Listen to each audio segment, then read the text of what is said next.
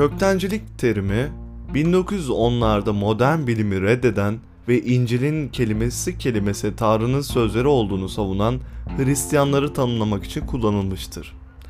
Neredeyse bir yüzyıl sonra köktencilik halen Amerikan dini düşüncesinin önemli bir öğesi olmaya devam etmektedir.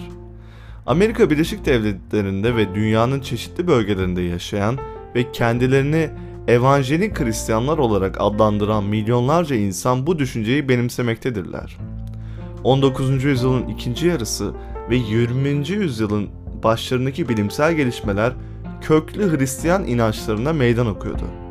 Charles Darwin tarafından yapılan biyolojik araştırmalar hayvanların diğer canlı türlerinden evrimleştiğini ortaya koymuştu.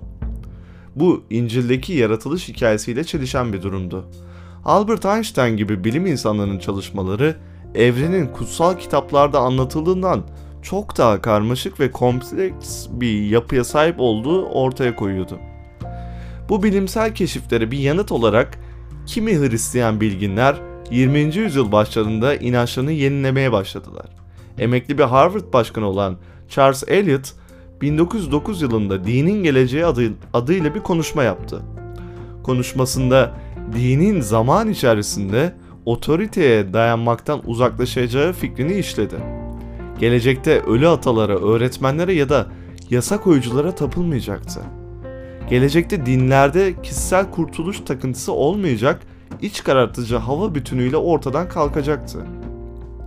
Eliot'ın konuşması ve yüzyılın başlarında dini inançlarla ilgili yaygınlaşan şüphecilik, muhafazakar Hristiyanlar arasında bir tepkinin gelişmesine neden oldu. Bir yıl sonra Princeton Teoloji Seminerinin üyeleri Hristiyanlığın özüne ilişkin olduğuna inandıkları temel prensipleri açıkladılar.